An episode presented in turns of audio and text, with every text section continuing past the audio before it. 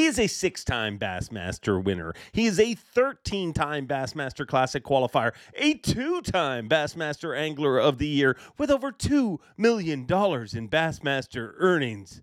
From Rathdrum, Idaho, the prodigy Brandon Palaniuk joins me this week on.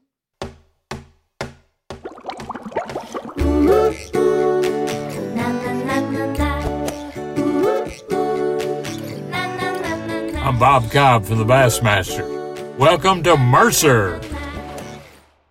Welcome, one, welcome all, friends, family, freeloaders, fishing freaks. You're all welcome here at the Awkwardly Honest Fishing Podcast that goes by my last name, which is Mercer. Welcome into the 145th edition of the Mercer Podcast, and happy hump day to all of my humpers that tune in each and every Wednesday at 6 p.m. Eastern Time, or whatever day you choose to watch this.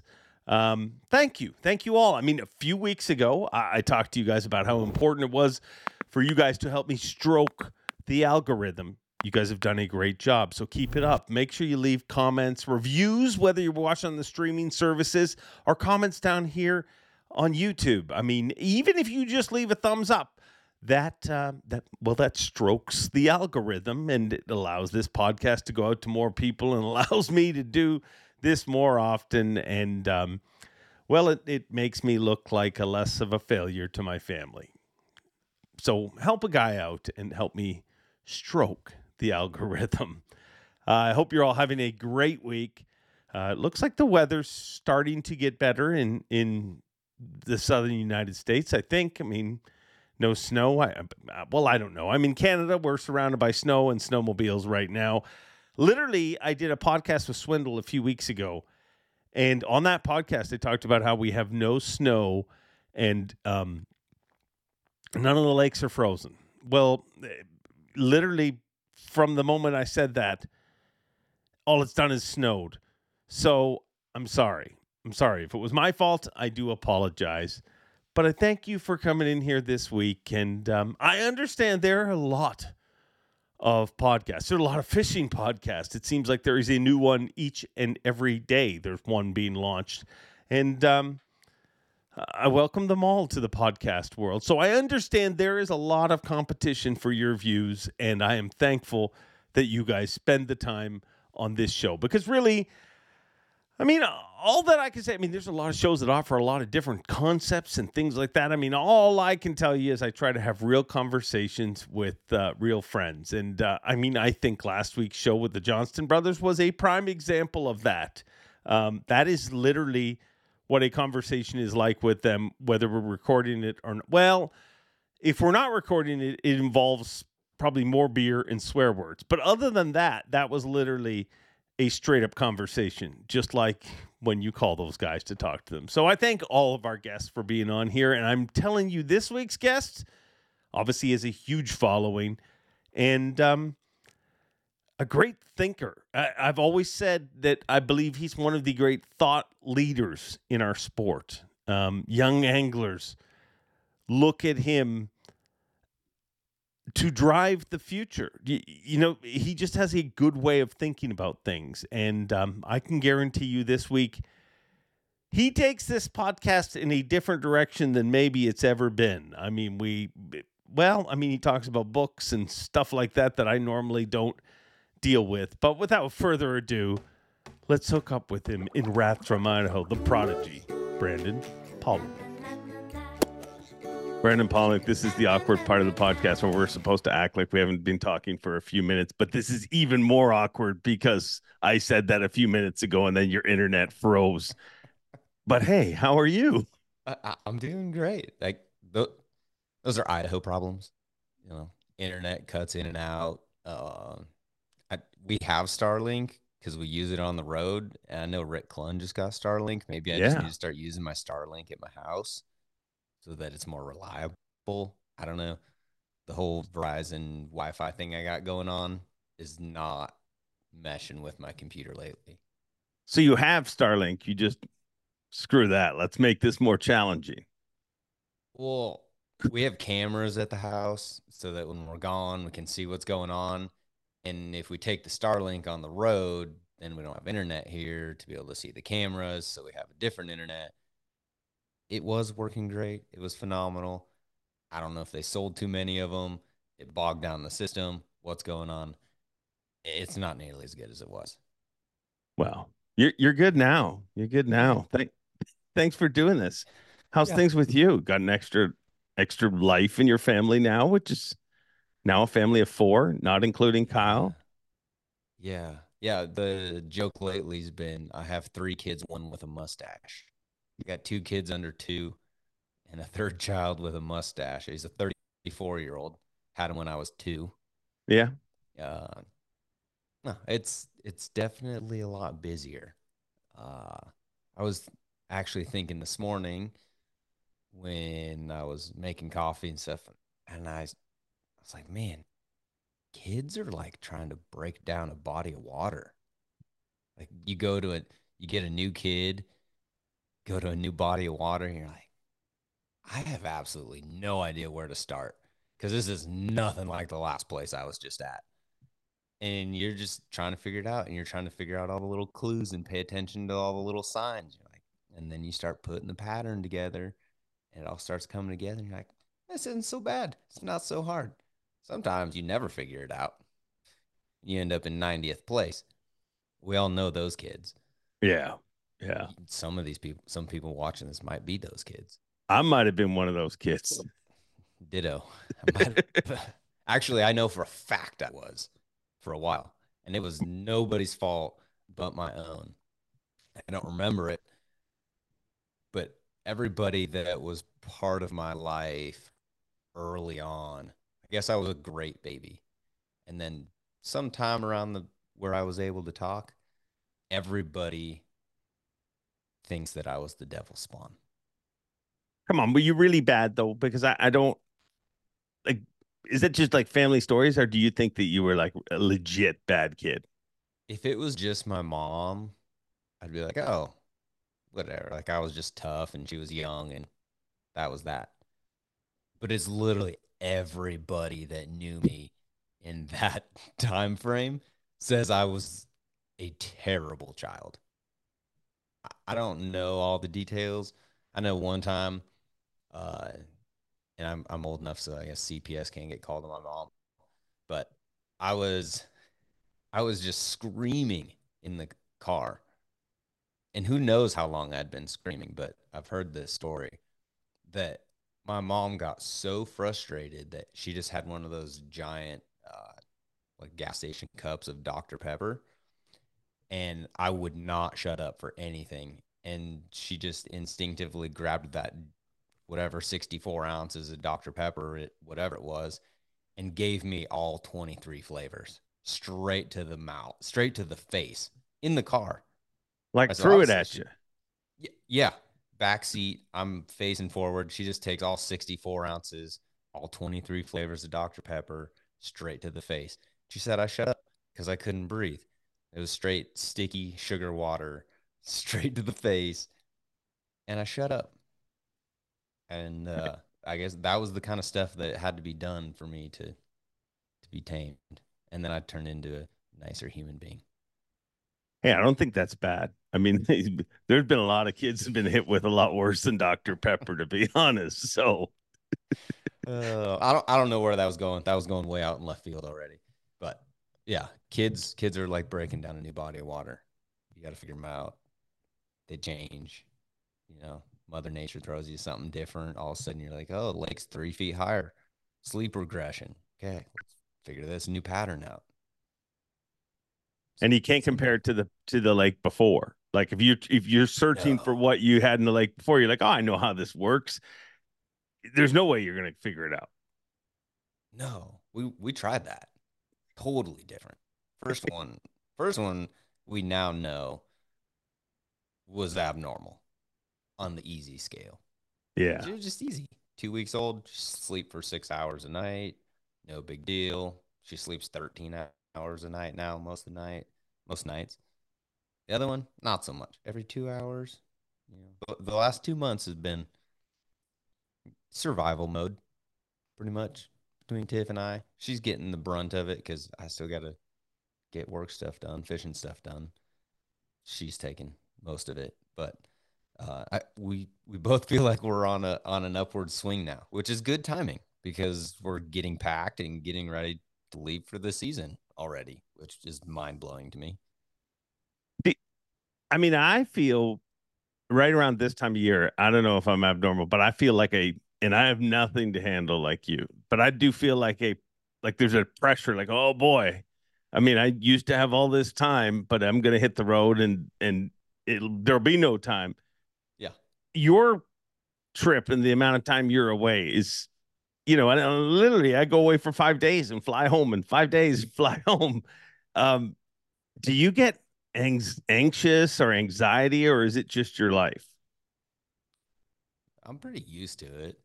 Yeah. At this point, um, Tiff's used to it. It's just kind of our normal of what we do. But every single year, I'm like, I'm not going to wait till the last minute to pack. I'm going to wait till the last minute. I think you and I have had this conversation of like even sponsorships and stuff. Like, I'm gonna get it all done by October, and then I'm just gonna coast through the holidays, and it'll be nice and calm. It never happens, ever. like this week, I'm like, I have to fly out tomorrow to go to a show. I'm still trying to pack my tackle. My new Tundra's still getting lifted and wheels and tires, and I I just got the camper finished being built.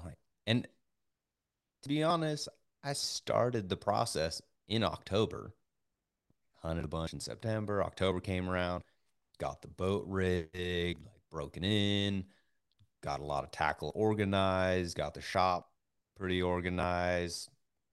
You know, late November, December, started working on building the camper out. And then it's like, here's another baby which I mean, obviously we knew she was coming for nine months, so it wasn't just a surprise baby popped out. But I felt like I actually tried preparing, and then you can only prepare so much, and then you have to kind of just dive into the unknown and take it as it comes.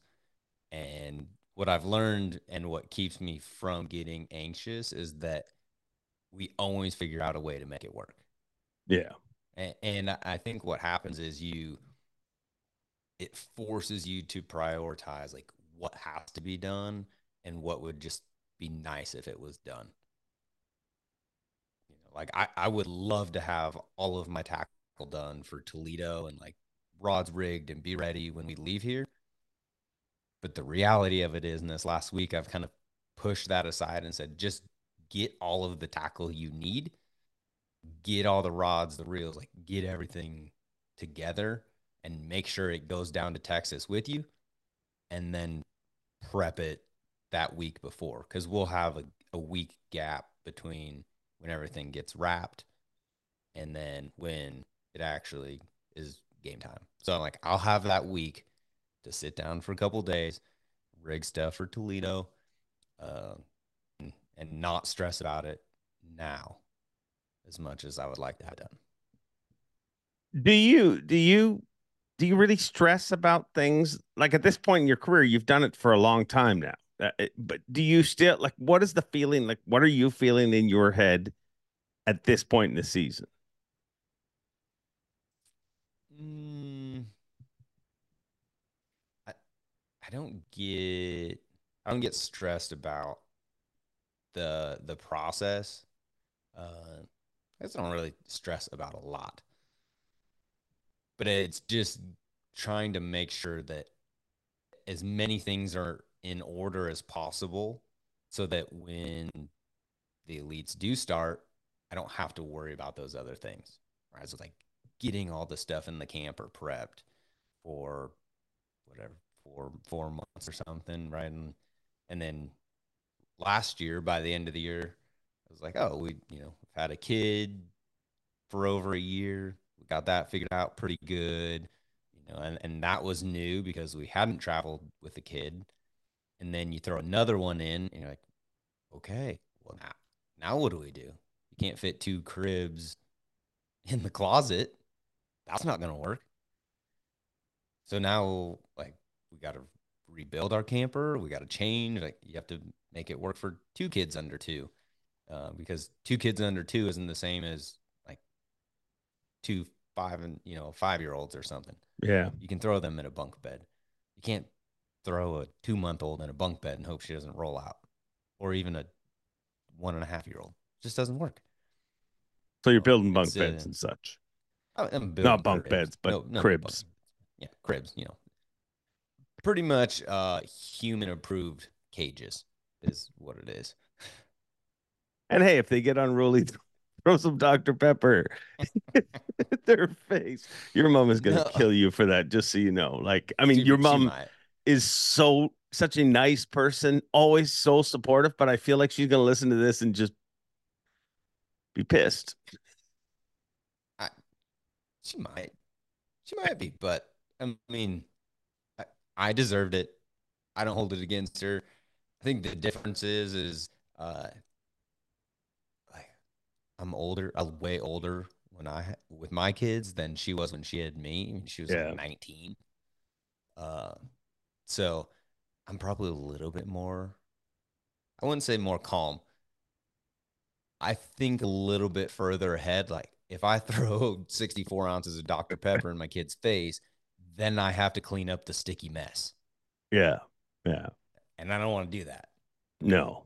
No. Do you still do you like Dr. Pepper to this day? I don't drink any soda, pop, whatever you want to call it. Like None. All right. Well, I can, I mean, maybe every once in a while with like some whiskey or something, but I hear you. I hear you. not often. So it looks like to me that maybe you, I don't know that looks like that. I think you said this to me. You took a break from social media this fall. Was that just because you were so busy with family, or was there any other reason? Uh, it was a combination.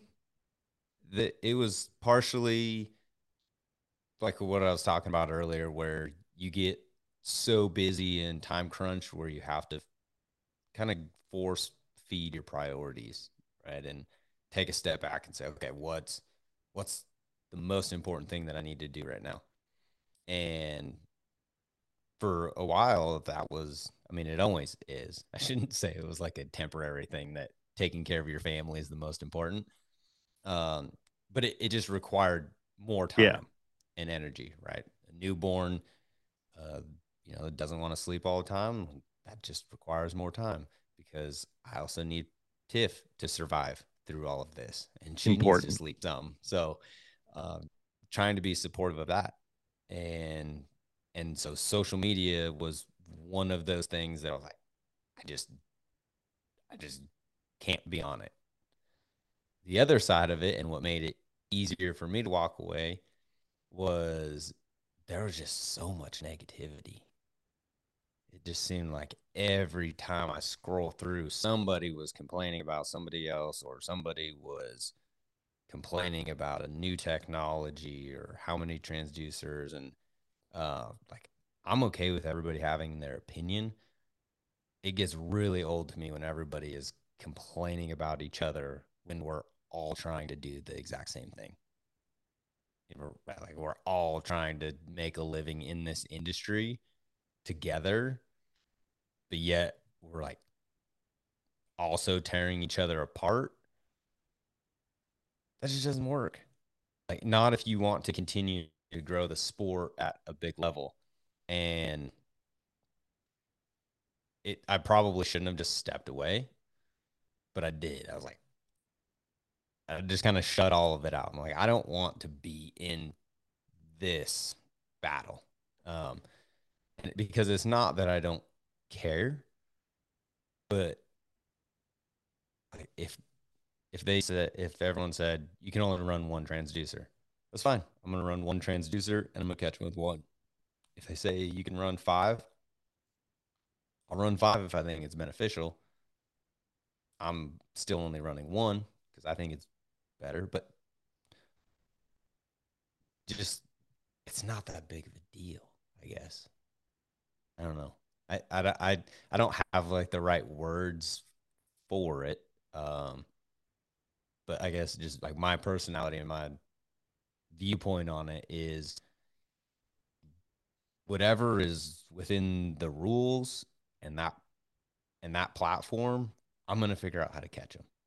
Yeah. And and like that's the most important thing for me. And so I took a step back away from that, come back, and it's like, okay, now how do you just be somewhat of a positive voice? Because when you think about it, just stepping away and just letting more negativity be out there doesn't really solve the problem either. No, no, and I've always been kind of a big believer in hey, you can bitch about whatever you want to bitch about. That that's free.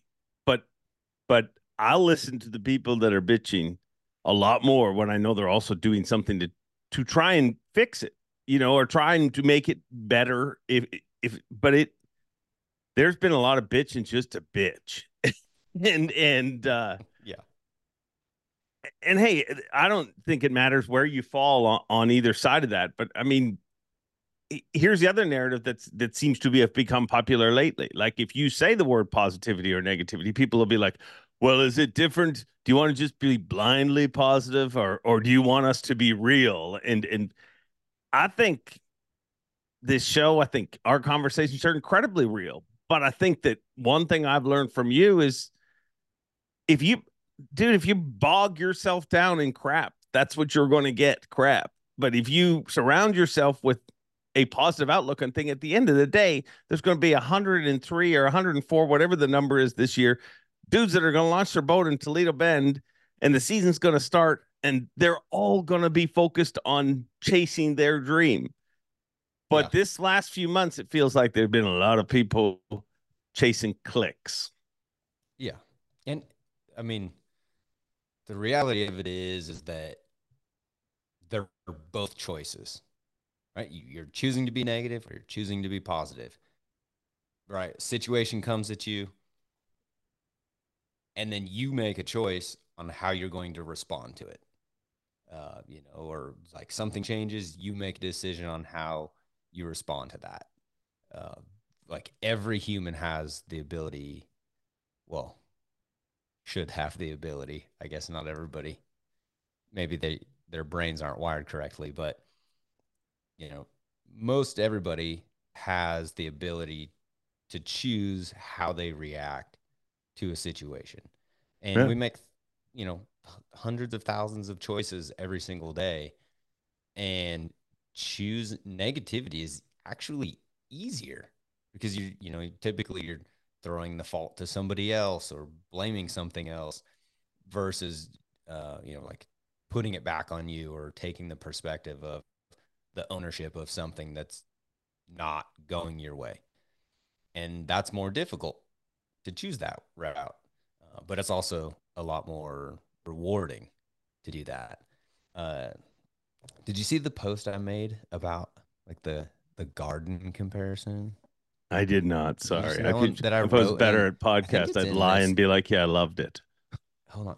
No, I I was just curious because I I might read it. Some people saw it, but it's on this topic and I don't know when I wrote it. I wrote it in my notebook, which has all sorts of random things. It's got like uh it's got sponsorship ideas, marketing ideas, it's got lure ideas, it has random thoughts. Show me this mo- notebook. I, I Um, want to visualize what, what your notebook looks like. Hold it up in front of the camera. I don't. I need to see. Well, this is. Uh, I mean, it's just. I black. just standard black. I was expecting more. Yeah. Now, now I do have this one. I just need to find paper that'll fit in it. My buddy Nathan Adams got this for me, Wow. and this is actually uh, real leather that is etched with a picture that I took of the elk I shot this year. So Wow. that's the arrow that I shot it with. The elk. This guy raises cattle, then makes real leather notebooks, which is super cool. I Very just have to find paper that will fit in it, and that'll be my new little cover. All right. But yeah, there's uh, I I didn't date this one. I usually try to date them, and so the best I can tell is that it was somewhere around the end of 2020, start of 21. Just by going like looking at what was before and what was after it. Uh, so I had, let's see, I don't need to read the first part. I don't know why I labeled it day two either, but it says day two. Maybe I was going to try to write in my journal every single day and didn't. You only It- got to the but- second day. I'm I'm just gonna read it because right, it's on please do. this topic of like negativity. So it's, it says our dreams are like a garden. Everyone wants one, but not all are willing to put in the work to let them grow. You have to water it daily, give it the fuel it needs to survive. You have to weed weed out your garden, meaning that you have to release any negativity, thoughts, people, or things that are holding you back. Then, when you have envisioned your garden, planted the seeds, watered it, and protected it daily, you can see the growth. And you must let it develop with patience, all while maintaining it daily. So I, I found that a couple weeks ago. I was just going through this notebook and like kind of looking back at old thoughts and different things and and I read it. I was actually on a flight and I thought, wow, like that's that's very fitting to right now. I don't know why I wrote it then. Like I can't remember that part, but I wrote it down and then felt like it applied to a lot of what's happening right now. And uh, it goes back to like making those choices every day, right? And you, you have to choose those every day. And whether you like it or not, you have to make that choice, right? Like you have to choose when you're going to get up and get out of bed and what you're going to eat for breakfast. And there's all these choices. And I mean, you have that ability. It's a great thing about being in this country. you wrote that? I did, yeah. That's very deep, but it's true. I, I think it's true not just on chasing your dreams, but it's the truth of, of life and everything. Like if you don't, Yeah. you can want something so bad. I mean, what's the difference between eh, go to a stick and ball sport? It doesn't whether it's baseball, whether it's football, whether it's whatever. There are kids who want to be a quarterback in the NFL more than anything. They can't even sleep at night. They dream about it that much. But the dreaming doesn't get it there. It's the dude who gets up first thing in the morning Mhm. every single day and spends all day working towards that goal.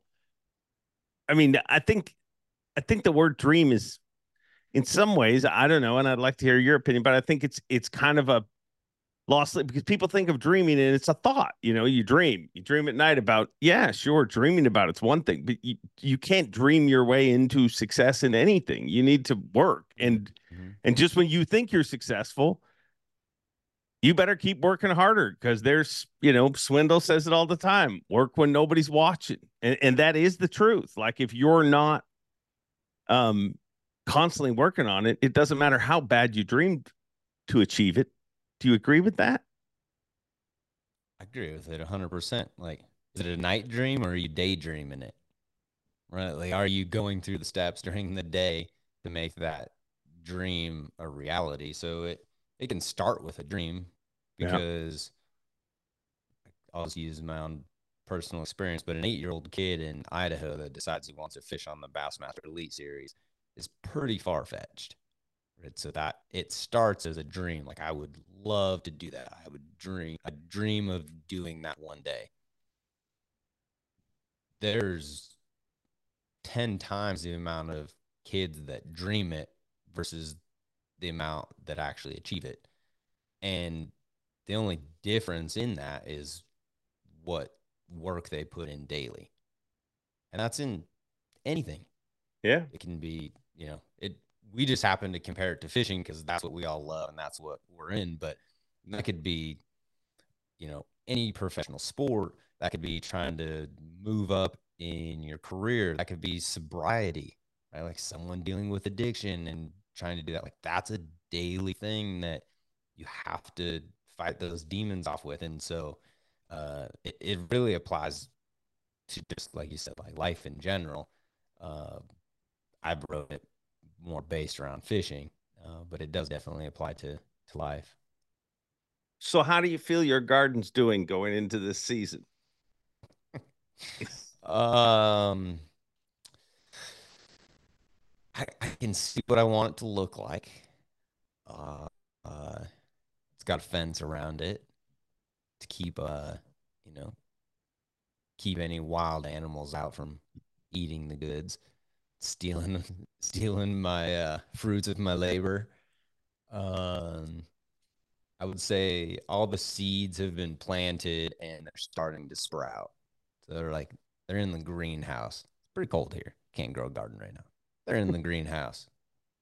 They're forming, they're prepping, right? Um, and then it'll be before long, like things will be starting to sprout. Like you'll, it'll be time, right? Like before before long. So it's all that that prep work, I guess, like coming back full circle. The more things I can prep now to take off my plate later, lets me um, kind of go into that.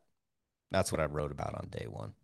It was about like practicing and making things habit so that it allows your brain to focus on certain things. Gotcha. Gotcha. Last year, when we did a show, we talked about, I mean, you were coming off an Angler of the Year season. And one of the most impressive things about that show, you said, I may have won Angler of the Year, but I know I could be better. This past year, I mean, made the classic, had, you know, I know you're probably excited to get to Grand Lake again, but a rougher year for you. I think you know, 33rd for Angler of the Year. How different was the offseason for you this year? If you were freaking, I mean, you were training with ex military people in this mountain training deal last year after an Angler of the Year year. Does that mean that that training gets even more so on a pseudo off year for you? No, it didn't. Uh, um, for me, it was like last year was just really different uh, because a lot of it came down to execution that I don't understand what happened in certain things. Um, and some of that stuff you can control, some of it you can't. Uh, you know, like when I won AOY, I won by 16 points there were several fish that I caught, like individual fish that were worth. Six, oh my gosh! Someone's at the door. UPS guy showing up, and my dog is in the office with me. Hey, Crystal clear Bella. audio right now for the dog, just so you know. Yeah, I bet. Bella, Bella. sounds great. Hey, Bella, no more. Hey, you're all done. Yeah, I'm sure she sounds great and probably super loud. Bella, it's the same guy that shows up nearly every day this time of year. I don't know why she thinks she has freak out about it. You know doing, what's fun? Doing though? her job. That's what dogs think. That's what they think their job is. I mean, they think they got a job. I'm certain of that. Like a dog that people yeah. think they just bark to be a pain in the ass, but it's their job to be like, eh, there's somebody here. I need to let them know there's somebody here. I know. And I, I try to not get on her too much about barking because I'm like, you're protecting the house. Like there's a person you don't really know here. You're protecting. So I can't really get mad at her for that. Like you have to understand where she's coming from. Yeah. Uh but not right now. Terrible timing. We're Terrible podcasting. Timing. Damn yeah, it. She she needs to be more aware of her surroundings. Right. uh, so off season training. Uh, last yeah. year or no, last year you were telling me about um, things happened, you know, fish yeah. losses that that you can't explain. Yeah, and and the year before I caught fish that I I also can't really explain. Right, Chickamauga, I catch a seven pounder when I have four bass, and I've got ten minutes left to go on day two, and I catch a seven pounder. That's individually worth more than sixteen points and I win AOY by 16, right? Like that happened over and over and over again last year. Or sorry, in 22. Last year, I felt like I made AOY decisions, but I executed just good enough to make the classic. And uh and some of them I can look back at and say, okay, yeah, you set the hook way too early. Um, you know, like make the adjustment of being able to see them coming to eat your bait let them eat it a little bit longer. But then some of them I can explain, you know, and it's literally just the difference of the year before. The bass had one hook right here, and you land him. This year, he's got one hook, same hook, and he jumps and comes off. Have no explanation for why that happens, right? And as like, I, I want your opinion on this too, but I I only start to second guess everything. That's that's where my brain first goes, right? You lose one and you're like, it's got to be the hooks, it's got to be the rod, the line, the, like the reel, something. My boat, my boat's the wrong color. Like you start second guessing all these things, and then I always find myself taking a step back and you're like, no, you've literally won hundreds of thousands of dollars on this exact setup and caught thousands of bass on this setup. It's just gonna happen. It's not. It's not your fault. Like, do you ever get that way? Yeah, I, I think I do. I mean, I think everybody does. But I, I want to ask you a question first. That year when you won Angler of the Year, the previous year, did you have as many times in your head? Were you second guessing as often, or was it more split second decisions, certainty almost?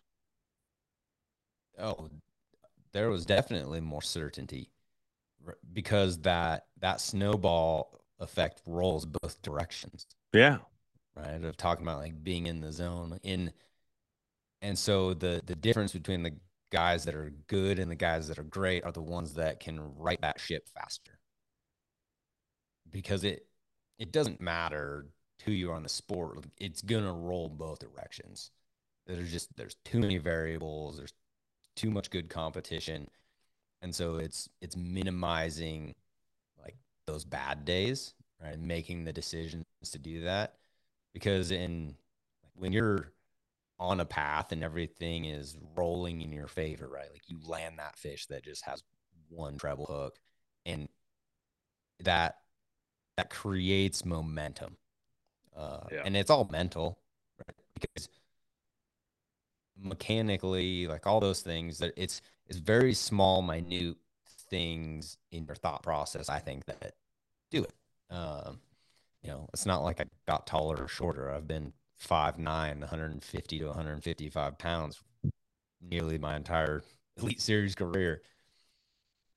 Um, so it's it's a lot of that's mental, right? And uh, and you, I did find myself a lot more in 23, second guessing. Yeah, because it was like whether I had control or not, I had lost fish, and then it happened. You know, say you lose two or three of them in a row, and then you hook the next one, and your first thought in your mind is, like, I'm gonna lose this fish. I'm gonna lose him. And can't think uh, that. you can't. Yeah, you can't have that. And it, no. it happened to me at Champlain. Uh, you know, like I ended up having an issue on the way out to my first spot. I lost an hour. Finally get out there. start seeing some fish around. First one I set the hook on, I land, and then I proceed to lose the next, I don't know how many big ones. And there's just one after another. And and I just had to stop. Right. Because I had lost all confidence. I sat down and I just sat there for a second. And I think I even told you this on stage. And and I I just sat there and I was like, you can't do this. Like you because if you continue down this path that you're on right now, you are destined for doom. Like it's not going you're not going to get the outcome that you want, Brandon.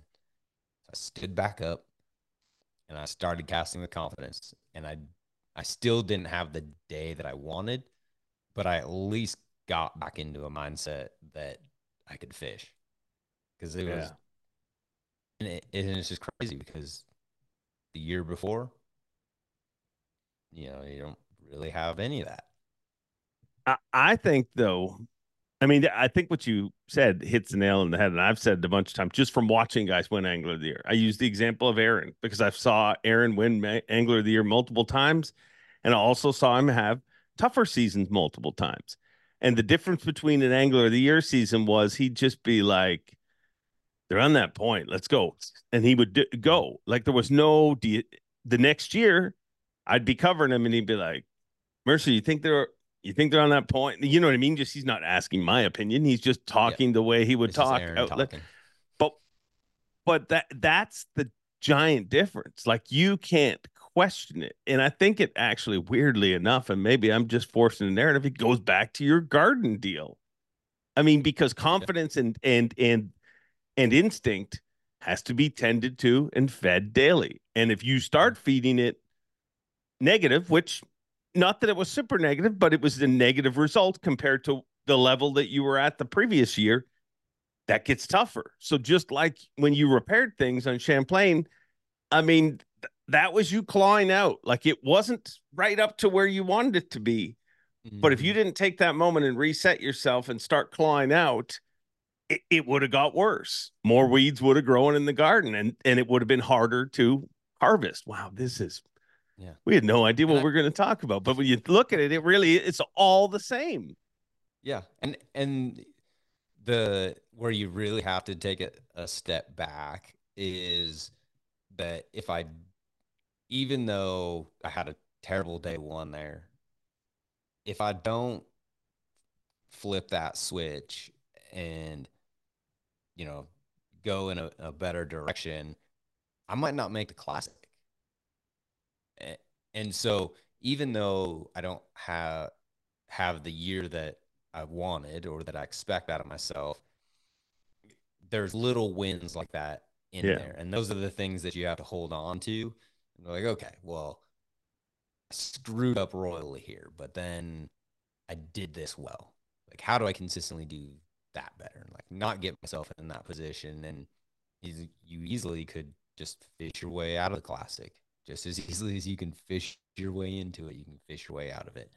And uh and so like that that for me was kind of a win, right? Of I felt like I clawed my way through and still got to the classic. And then the beautiful thing is we're right back at zero.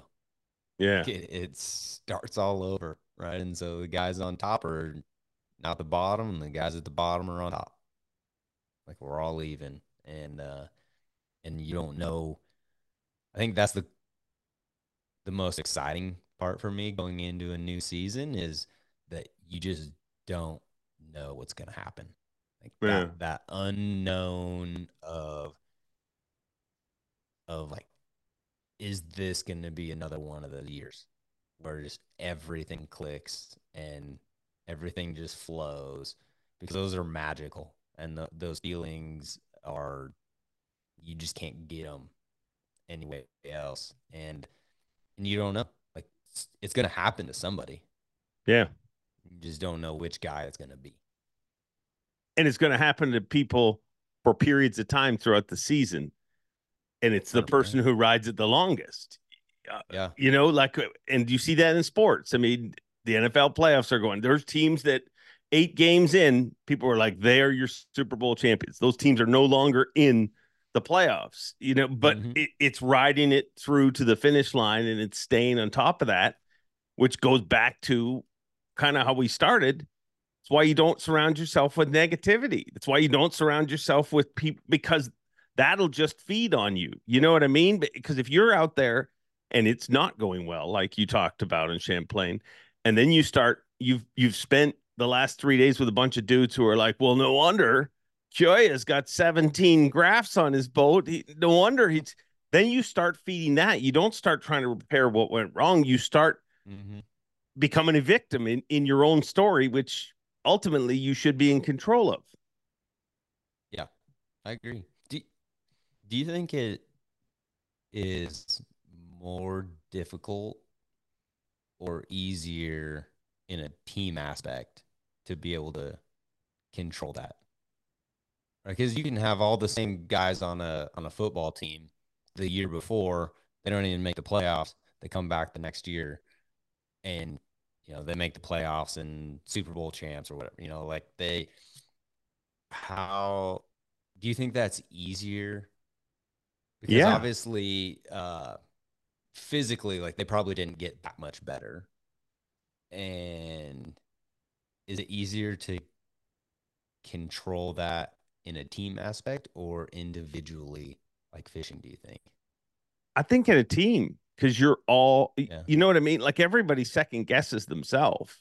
But when you're part of a team and everybody, the Detroit Lions are a prime example. What Dan Campbell, their coach, has done with them is incredible. What they've come from is incredible. But it's all literally about belief. Sure, they got a few good draft picks and they have some great players, but it's because everybody believes. Everybody is, and I think as soon as you start to get those moments of self doubt in a team environment, there's people there to be like, no, no, we got this. But, but, in Yeah.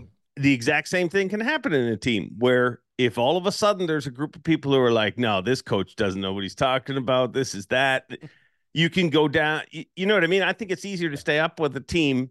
And I think that's why it's so important. Like, I mean, nobody talks about it, but bottom line, I don't know any angler that's ever caught him when stuff's bad at home because Yeah. you get that moment of self doubt. And when you get back to your trailer and you see Tiff and Kyle and your whole family, they're they're like you're getting them tomorrow. But if if, if Tiff all of a sudden was like, "Ugh, you didn't catch him again, huh?" That Yeah. weighs you down. Like I just I, and I think you can't stay up for eight hours. Like no matter how positive you are, those voices speak to you. I would assume. Hundred percent.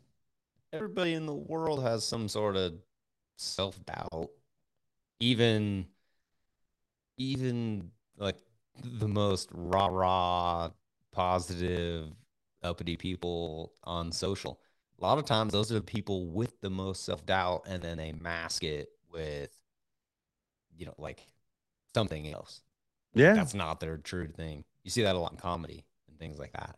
Yeah. Um, and so it's like that's just the reality of it. It's part of being human. We have feelings, so you it's then it's like learning how to manage those. And uh, yeah, I don't know. It's it's crazy to me. I, I would say that it's probably easier in a team because you can like you have more people to build off yeah.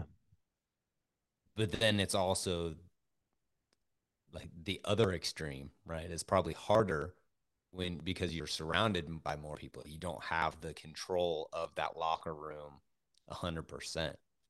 You could have, you know, half the team is trying to be positive and like and have the belief, and then the other half doesn't. It's not going to work. Yeah. It has to be all or nothing. And uh, thankfully, my small team of people is uh, pretty positive. They don't they don't look at me and go, "Wow, you really suck today." Well, I- they do, but But in a nice way. but I know that it's coming from you know a place of us all being smartasses to each other. Swindle, if you I don't know if you saw that show that we did recently just a couple weeks ago. If you guys haven't Yeah. seen it, tune into it because it is awesome. And one of the things That was that I thought was super cool that he talked about, and I don't know that he's talked about before, but the whole PMA thing, positive mental attitude. Initially, it was for him. You know what I mean? Everybody looks at him now and he's like, this dude's super positive. Well, he had gone through horrible things with his brother passing and different things, and he needed to. But when you surround yourself with people that are bringing it up and, and through him, through learning stories of different people that are suffering through different things, firefighters and people that deal with things that make the five biggest fish sound like a really stupid thing to get stressed about. Um, it can't help but be positive. You know what I mean? When you're like, man, this guy's dealing with this. I so I think that I mean it just it's proof in itself that you know that you have to surround yourself and you have to always I mean, everybody has everybody has dark times. Everybody has feelings of self-doubt. I think that's I think that's the biggest question when people come to the elite series. Like, I don't care how many terms you want at home, but the first time you launch your boat, you're like, can I really hang with these guys? And it takes Mhm. a while to answer that. Um Yeah. it's wild. I I know one thing I've learned from a lot of world travel. Shouldn't say a lot, but like traveling the world to different countries and places around this planet is that typically most every other country I've been to has less than what we do in North America, but yet they seem to be happier when when you approach them or talk to them. Uh, you know, there's people on the streets of Thailand that are pushing a cart around selling a stick of meat for 25 cents and they're doing it with a smile on their face. And it's not a fake smile because you'll see them smiling from a distance when you're not talking to them uh, you know and and it's it's almost like sometimes i guess uh like the whole cold plunge thing right? Or like doing something that is hard is is meant it's like a mental thing. Yeah. um you know like building that mental toughness like doing something hard right away in the morning is like that win.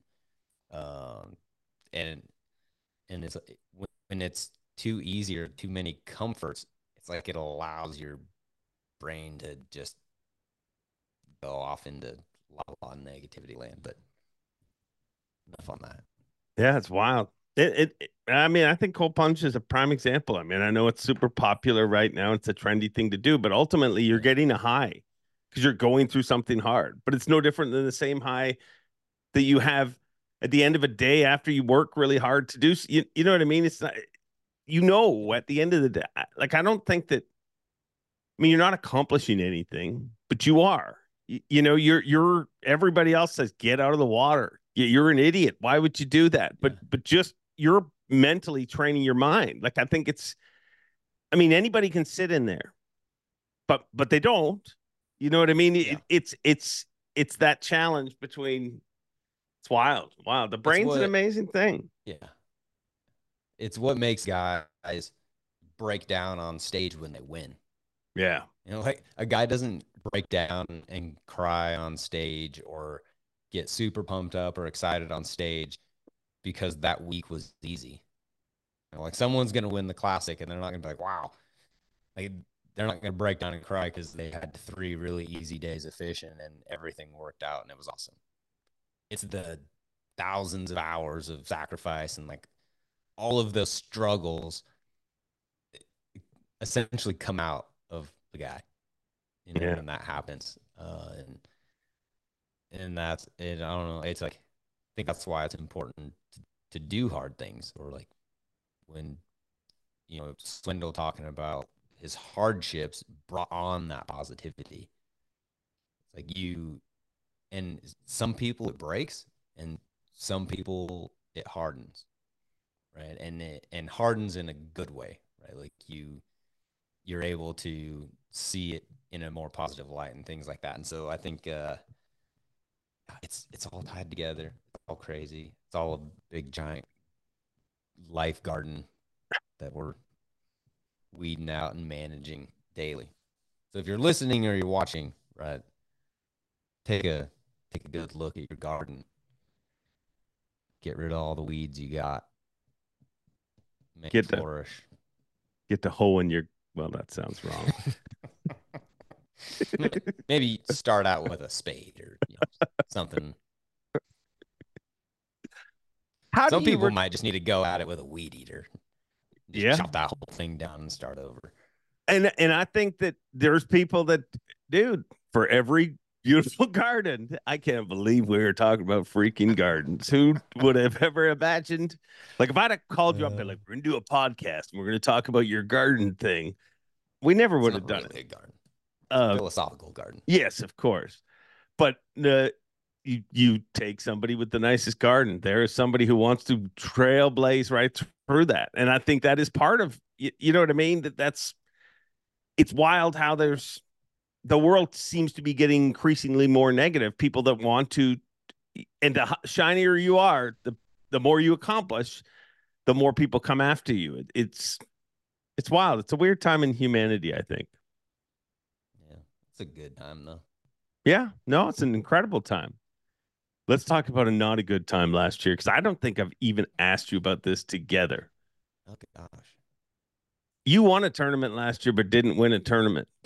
Talk about things not going your way, losing fish. You literally had enough weight to win a tournament, but due to a you know fish care penalty, did not win said tournament.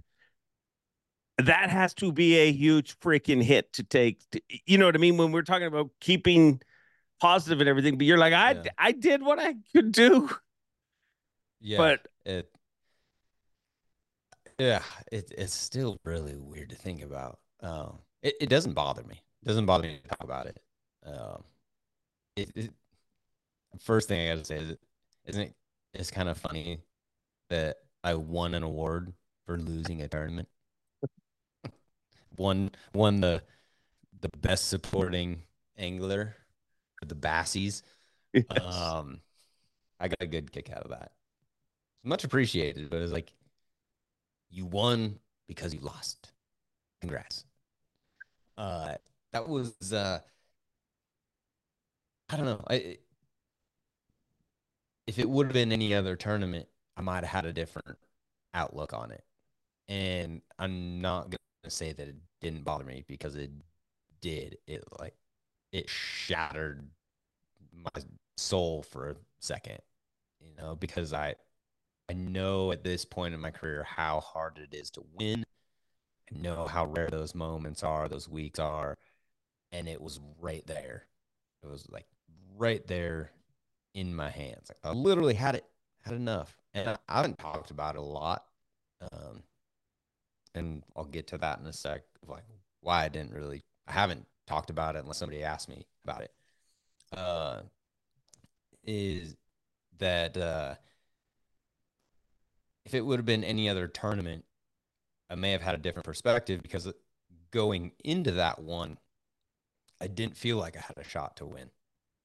And so I was thankful for being in that position in the first place. I didn't I didn't think there was any way I had a shot to win. I thought if everything went perfect, I could go in, I could catch a big bag day one, and then that was going to be it. I was going to exhaust that area day one, and then I was going to ride out day one, and I was going to catch seven to nine pounds a day on day two and day three, and I was going to finish somewhere in the 30s. It's kind of where my math had it, and I was going to walk out of there with, and be happy with that because I practice daylight to dark every day. I found what I found, and that was it. So I'm like, here, here's my game plan to make the most out of it. I'm worried that a bunch of other guys found these fish, right? They're spawning Yeah. fish. The biggest ones I saw the entire week in less than a foot of water. Like, how do you miss them? You can't.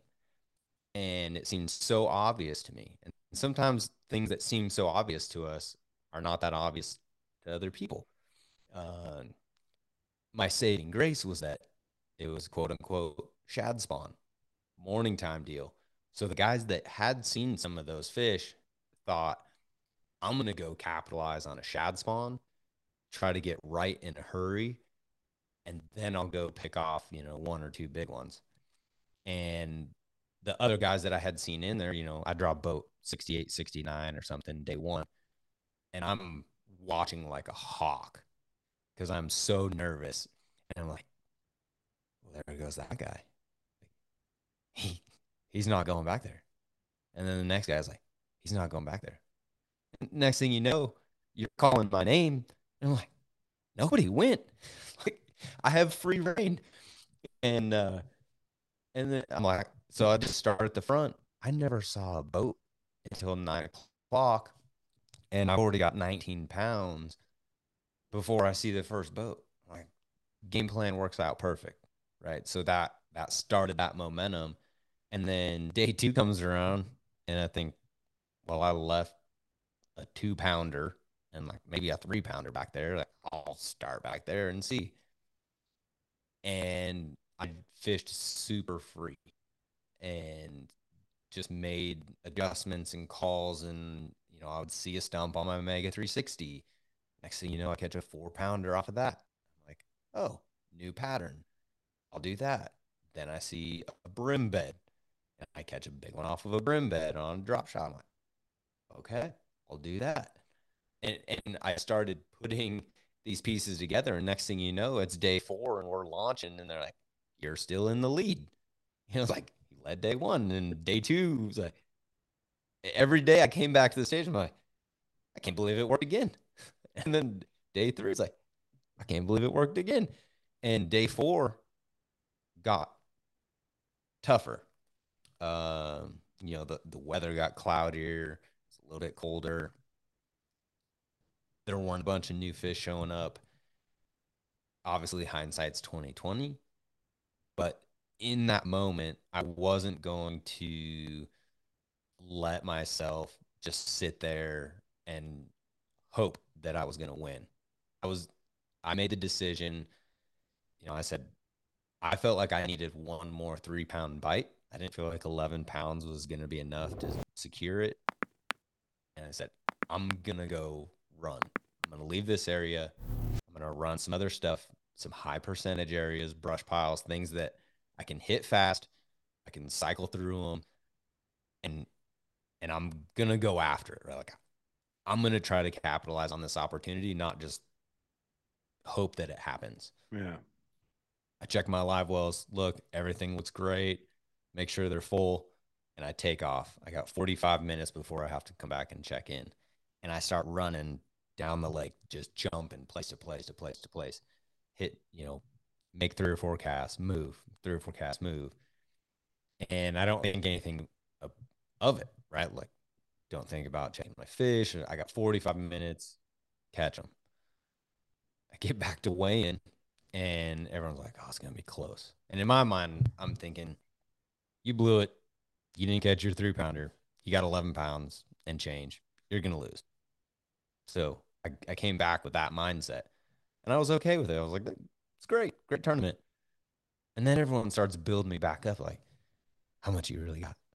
I said, I weighed them. I got 11 and a quarter whatever it was. Like, you got a little bit more? I was like, no, I literally like what is in BassTrakk is probably what I have because I weighed them and I called them out as close as I possibly could do it. like, it's gonna be really close. It wasn't like one person told me that, like 20 people told me that on the way to the tanks. Like it's gonna be ounces. And I and you can I've been around enough times, I can tell like you and Lisa and, and Chris Bowes, like all the Bass staff people and all the media people, you can feel the tension in the air because we might have a fish off. It might be a tie. We did have and that so conversation when, before weighing. yeah, and I can I can sense that, and I can see it in everybody's demeanor, right, and the things that people are saying, and uh, so all of that then starts to build me back up like, oh, I might have a chance. And I start doing the math. I'm like, oh, well, if I have this and he's got that, like, like it is going to be really close, but I might have enough. It, it might happen. And I start pulling fish out and I go to grab number three and I grab it. Like I, and I just grab the ball, like the floating ball. I'm like, that's weird. Pretty sure that's a pound and a quarter or pound and a half, and he feels like he's about 30,000 pounds right now. And he was stuck to my live well divider. So I had some, I had some screws that had uh, backed out, and the little plate that holds my live well divider in there had separated just enough. And I'm assuming when I went and ran around for that 45 minutes that my cull tag had slid behind that and pinned that little fish up against there. And when he couldn't move, I guess he couldn't, you know, swim and breathe and it ended up killing him. And I'll, and so when everyone's telling me it's going to be really close, and then I grab that fish, I'm like, my heart sank. Like that, that could have cost me.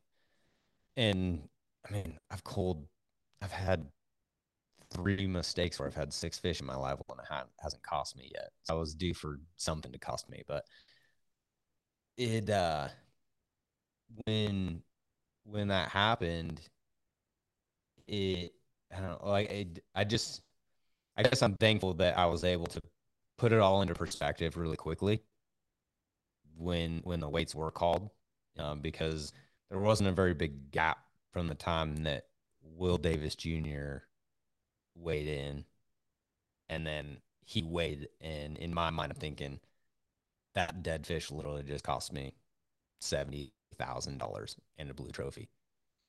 And and I had to process that very quickly. And the conclusion I came to was that a Bass Nation guy is gonna win either way, whether it's me or Will, right? Like a Bass Nation national champion. It's on his home body of water. It's where he grew up. It's like where his bait company is like eh, so when I took a step back from it, I was like, this is just how it's supposed to go. And drama likes to follow me around. And, you know, I just happen to be on the backside of it this time. And uh and I never I didn't go out and talk about it, right? Because I easily could have said, just went out and be like, I had it won. I you know, I lost this fish, it died, whatever. Like I didn't talk about it unless people asked because I didn't want it to take away from Will's moment because he earned it.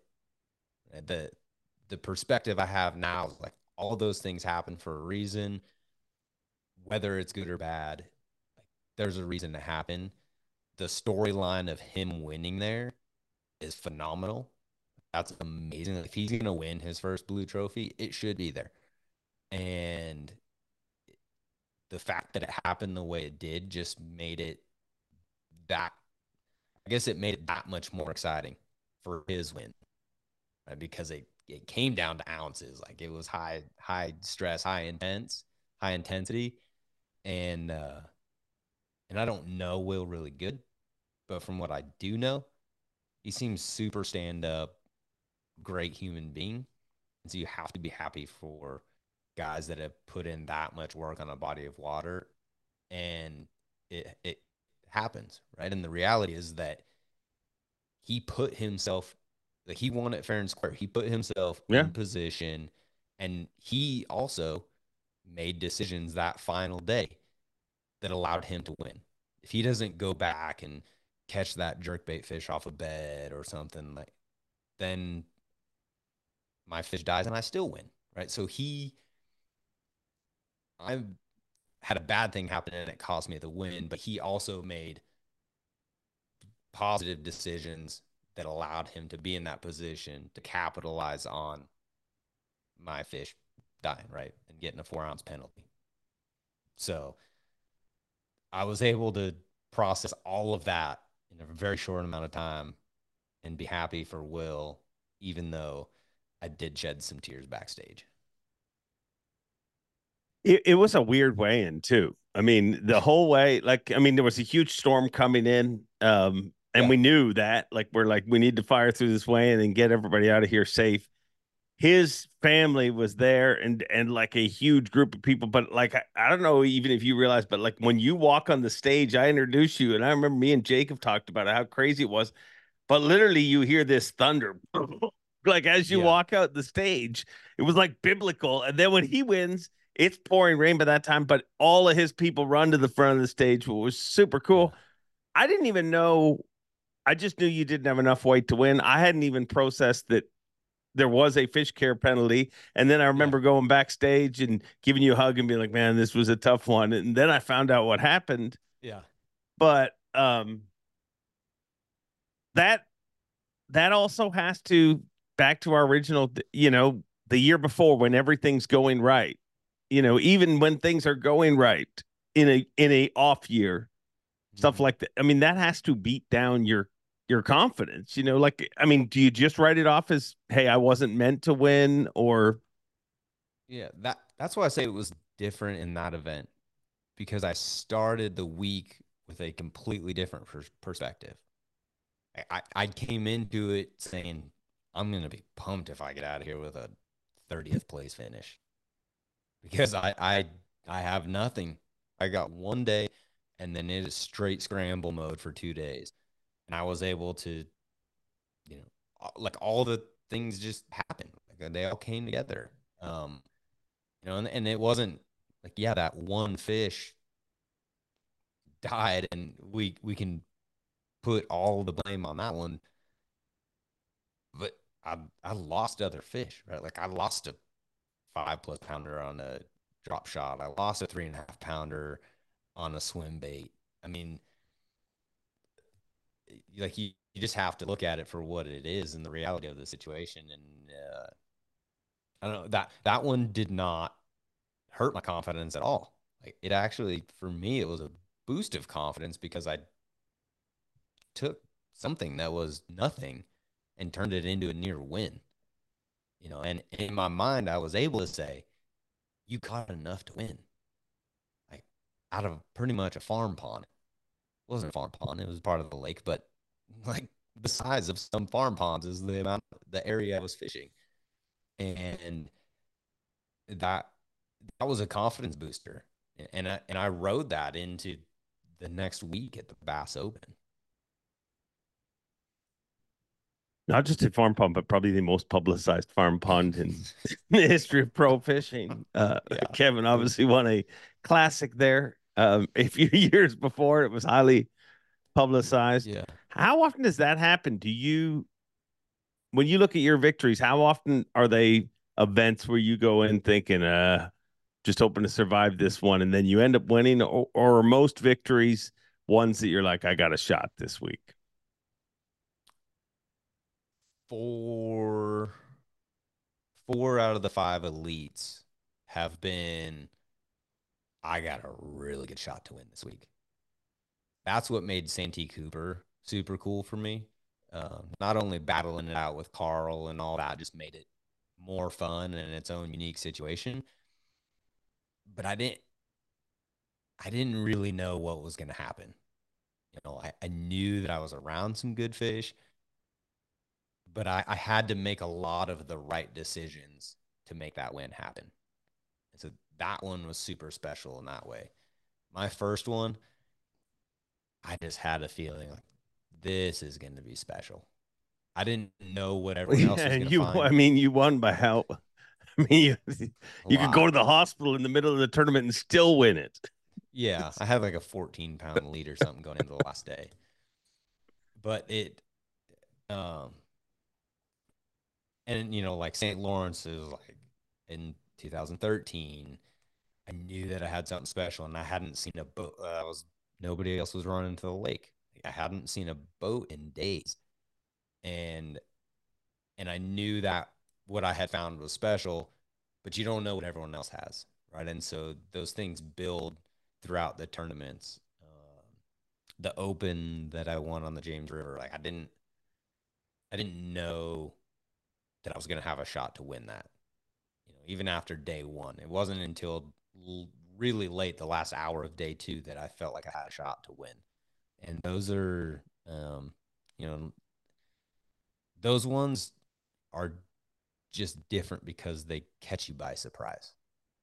Yeah. And, uh, you know, I've only said each win is special in its own way because it has its own storyline, things that make it unique and special those ones that I, don't know. I don't know if they're more rewarding because you make the the right game day decisions that catch you by surprise and you're able to win or get close to winning.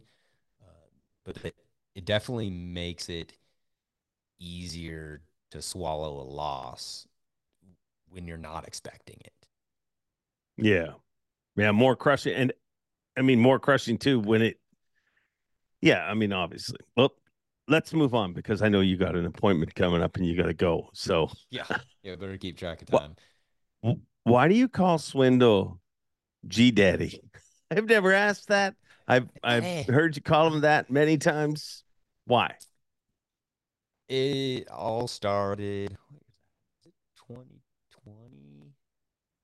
It it was Guntersville. I'm pretty sure it was the the later one at Guntersville uh, during 2020 me and Gerald were fishing the same road bed. And uh, we both fished there day one, and I had fished uh, a little bit off, and he was fishing more of this underwater bridge part, and I was fishing kind of like a broken up section.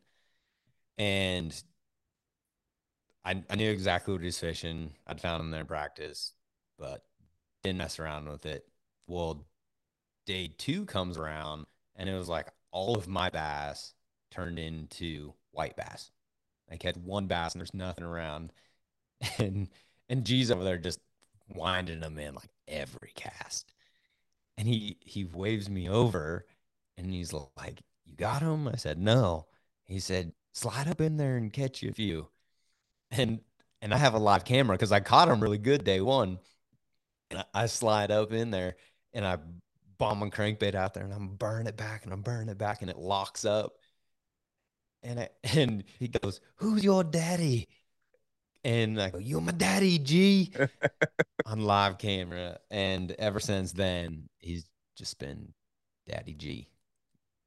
And, You know, and we're just, I mean, like I'm reeling in a bass, talking to Gerald Swindle, telling him he's my daddy, joking around, laughing, and uh, it's one of those surreal moments I'll probably never forget because he's he's one of the legends of the sport. He's one of my heroes that I grew up watching and idolizing, and to be able to have banter conversations like that, that's the kind of stuff that means more to me now than like you know fish catches or wins. Like that moment was more special not catching was more special than catching the bass, right? Like just yeah, that camaraderie and uh, the commentary of that.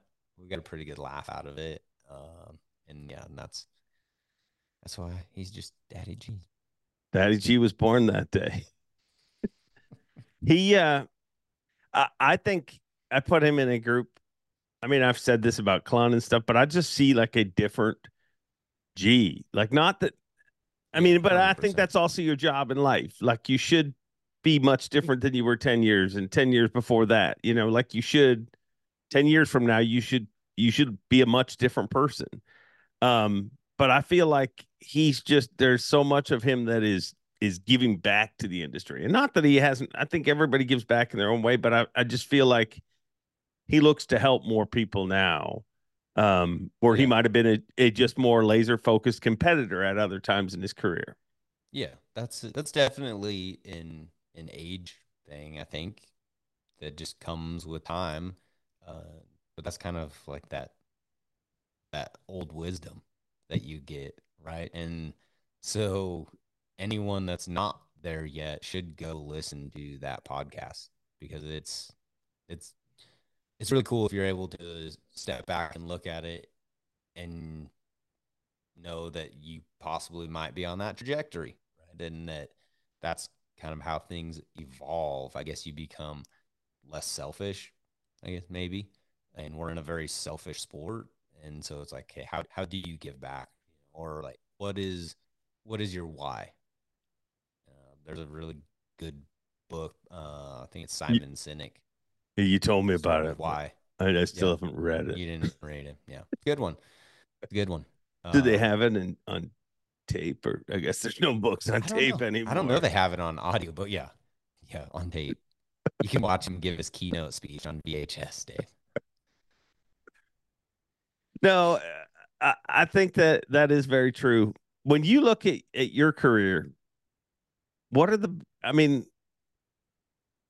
when you when you realize I'm an Elite Series pro, I'm an Elite Series champion, I'm a big part of this sport, I'm a two-time angler of the year. Remove all of that. What is it that fishing gives back to you outside of victories, outside of an income?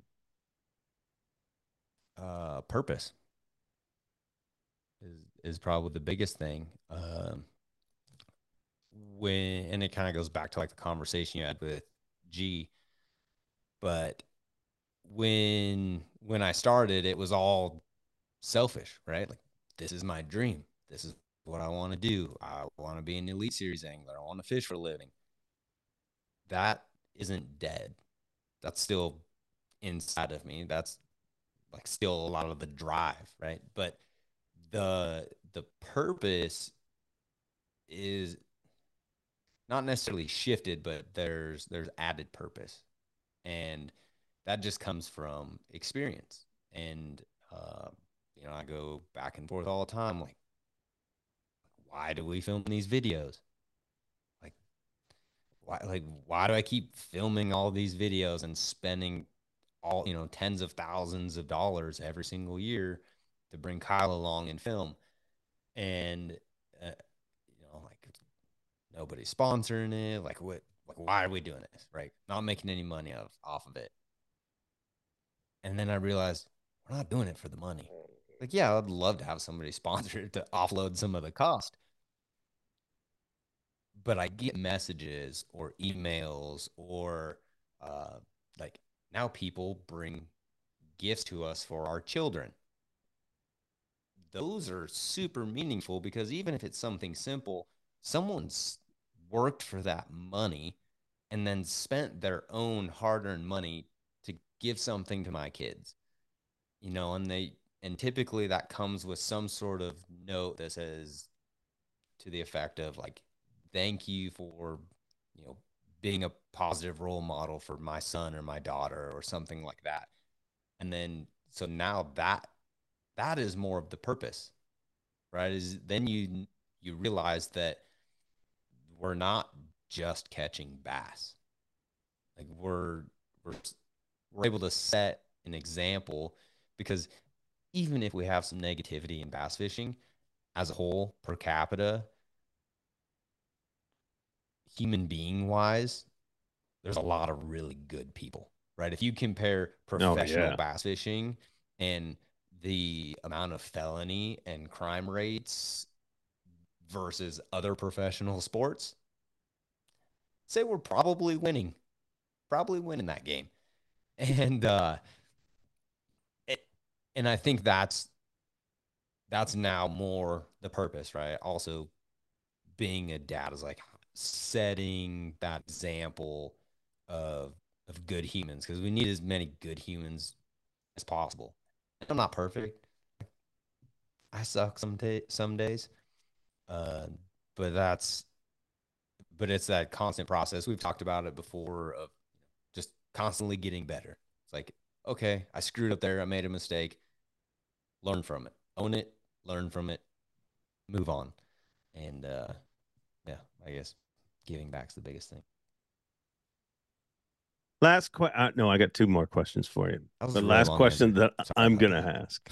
And most of your answers are. I mean, it, but but they're all. I love. I mean, it's a it's a trail. It, it goes somewhere. um, what do you think the future of this sport is? Um, unknown.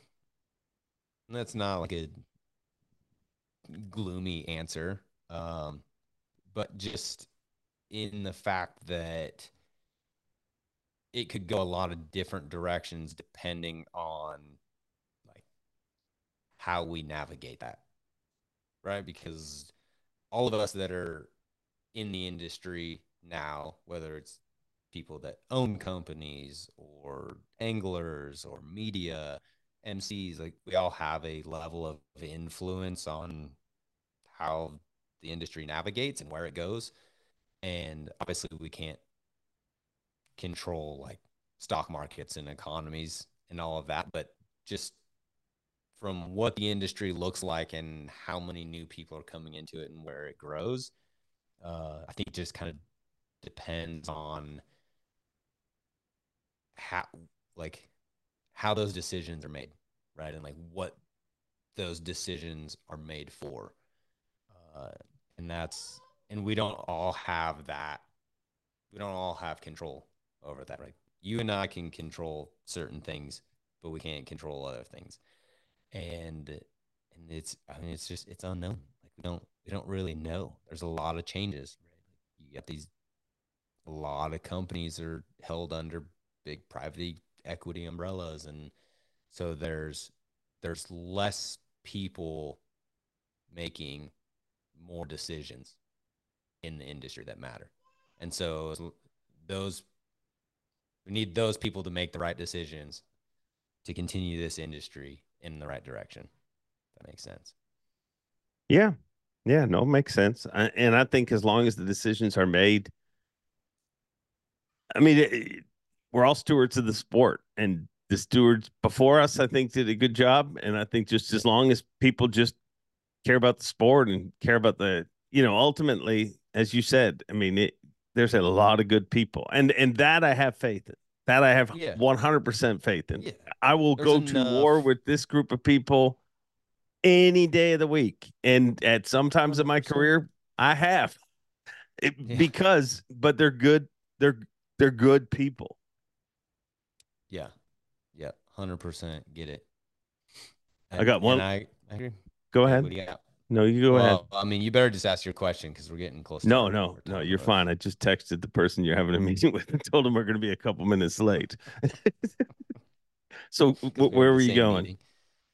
Uh, let's see if I can remember now. Uh, yeah, I lost it. That's how quick my brain just went. Poof, Um, gone. okay, then I got one last question for you. It's not from me. It's from our previous guests. You get to ask a Oh, answer a question, ask a question, and uh, last guess were, so I'm a little nervous. the Johnston brothers. Uh, Yeah. Cory had the worst question ever. It was like, well, what would you be doing if you didn't fish? Um, which is like the, I mean, you've answered that question seven billion times, I'm sure. But Chris's surprised at all question was, said that though. no, not one bit, not one bit. Chris's question was a little more spicy. He wants to know who do you least like to fish against on the Elite Series? You take that any direction you want. Chris Johnston. It's a great answer. Why? He's literally one of my least favorite people to fish against.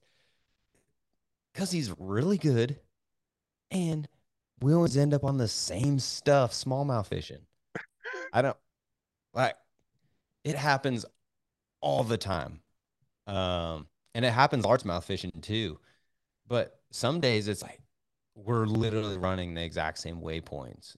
We don't even have the same mapping or anything, but you know, like certain guys will look at bodies of water a certain way and uh and for whatever reason certain bodies of water me and him and it's not butting heads but like we look at the body of water and break it down the same way that week and we end up finding a very similar pattern and then because he's as good as he is well, he ends up finding nearly everything so then it's like me and him run this rotation, and you'll run. You're like, gosh, dang it! You're like freaking Chris again, and uh, but but I, I say that like, you know, in a compliment to him. It's not like he's a dirt bag, and I hate fishing against him. We have a few of those, but from a just from like a frustration point on the water of like, really, it's Chris again. And, and I mean, like, these aren't obvious points. Like, there'll be flat banks with two boulders on them in 40 foot of water. And I, I roll up, you know, and it's never, oh, I ran three minutes and there he is. It's like, I ran 25 minutes out of the way to cast at these two rocks and he's sitting there. Like, Oh, didn't you just leave like four minutes ago and been out of sight before I rolled up here, just so that I, you know, I would have felt better about rolling up and not catching a bass. Yeah. It's a good answer. You, you know how you said earlier, you got to follow your instincts. I too believe I got to follow my instincts. And something in me is screaming to ask this question How many dirt bags you think we got? Uh, like consistent dirt bags or just ones that can like turn into dirt bags in desperation. Well, I mean, a dirt bag's a dirt bag, right? yeah, I mean overall, I guess if you can be a dirt bag in desperation, then you're just always a dirt bag. Uh,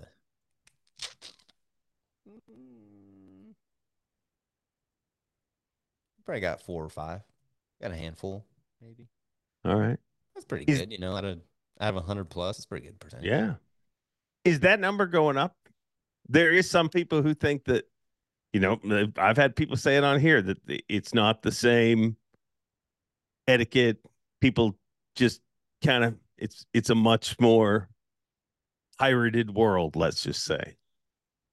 I wouldn't say no. It's always yes, been four or five Like- dirt bags. Yeah, like you're just always gonna have those people in anything. The the difference is is that's why I said like the desperation thing, right? Is you see guys do things out of their normal character, out of desperation, right? Whether it's cutting a ten thousand dollar check or like that, the the stress or like the I don't not thinking of the right word, but like the, The necessity Yeah. to, yeah, like the pressure and the necessity to succeed is overpowering the morals and values of the unwritten rules in the sport. Because there's a lot of people that don't break any of the written rules. And but when they get desperate, they'll push the boundaries of the unwritten rules that are within the sport. And and some some people just don't know. They haven't been put in their place or explained to like that's not going to fly here. And sometimes you just have to do that, right? And like you have to set that boundary, that level of respect with guys. Uh, and and so I, I think that's happening more because there's more pressure and desperation to succeed that is overpowering those things, right? And so we put more limelight on like the winning, like the winning of the check and the money more so than like the winning of the respect amongst your peers. Yeah. Yeah. And- And so that that causes a different uh like thought process when when it happens and uh and and it's easier as a whole everyone is a better angler. And so guys are a lot more switched on now than they were before, right? Like pretty much everybody can see you on an offshore spot and figure out how to go catch them on it. They got Yeah. enough technology and enough, you know, wits about them to like look at their map, like, yeah, he's probably on that point, and they can go check it. Or so you, there's aspects of it, but I don't. There's a difference between people doing it out of desperation versus people that just do it on the daily. Well, yeah, but I think, I mean, I think that's everything. Like, dude, nobody dreams of holding up a 7 Eleven, but they get in a desperate situation and they hold up a 7 Eleven. I mean, it's how do how do we change that? Education. Like people just have to know like that, like between right or wrong, and Yeah. knowing that that's that the that's a very short-sighted decision, and if you want to play this game as long as Rick Clunn, you can't make short-sighted decisions because the industry is just way too small, and odds are you're going to be competing against the same, you know, say 60 to 75 guys for a long time. Yeah. And, uh, and, and if, if you're making short sighted decisions for short term gain, it's going to be a short road. You know, and, as, and if you are around for a long time, it's going to be a really rough road for a long time. And, uh, and I think guys just need to understand that. And I mean, I'm sure I've pissed people off on the water and made, you know, cut guys off and pissed them off uh, intentionally, unintentionally. I don't know. But I think you're in competition and there's going to be times where you cross swords, for lack of a better term. I mean, that's a horrible analogy again. that's a terrible one. but It's terrible when we're not well, well, here walking into the bathroom. I'll follow it up with a better term because we said this the last, I think the one of our podcasts. But if you shortcuts are short lived, it's true. Like if you're looking Yeah. for that short, it's the same thing where people are like, I didn't even want to mention that. I'm I was about to go into a diatribe about forward facing sonar, and people would just yell at me for it. So next part of this is you got to ask a question to our next guest without even knowing who our next guest is. But let me tell you this: it's a good one. It's a good one. Um, if you could change any, can it be a two-part question? Sure, I would expect nothing less from you. If you could change anything about yourself, what would it be? And what would you change about the industry in its current state? Okay. I think those are good questions. Because I, re- I really want to know. I'm, Yeah. and I'm curious to see if those go like hand in hand. Well, we'll find out on our next show. But dude, I think this, this, uh, uh, like I always say, we never have really a direction. But I think, uh, I mean, if you if you really listen to this, this started off with something you wrote in a book a few years ago, and I mean, I I think it became a. This is a freaking podcast, Paul. Nick, what do you think? It's long enough to be considered one. Yeah, it definitely is. Uh, thank you, dude. Um, I always leave podcasts thank with you. you with with more questions, but uh, you answered a lot here this week, and uh, I I've always said this about you. I think you you'll never say it about yourself, but I think you're a thought leader in this sport. So I thank you for being a good steward of this sport. I think you underestimate just how many young anglers look at you no different than you looked at Kevin and so many others that came before you. So thank you for being a good steward of this sport. Yeah. You're welcome. Thanks for All having right. me on. Look forward to the next one. Yeah, it'll, it'll come soon. Well, you got to go to a meeting, so that's it. Yeah, you too. See ya. And that got deep. It, it got deep real quick. But um, one thing I can guarantee you, the world needs a lot more people that think like Brandon Palaniuk, if you ask me. So I thank him for his time and uh, something we haven't done in a while. If you're still listening to me, let's do a roll call. Let me know where you're watching from. Let me know in the comments because um, it, it amazes me when I interact with you guys in the comments, and I try to get back to each and every one. But when I interact with you guys, when I hear there's people from Germany, from Australia, from all over the United States, all over Canada, but just let's do a roll call because it's it's fun to find out where where this podcast is spawned or spewed or I don't know why it went that direction, but just let me know where you're watching from. Enjoy being, have a great week. Go out there and enjoy yourself. And hey, smile at somebody. It can make a difference in the world, and you can make a difference in somebody's day just by smiling. Bob Cobb, take it away. Thanks for watching. Please like, comment, and subscribe because Bob Cobb of the Bassmasters told you to. You hear?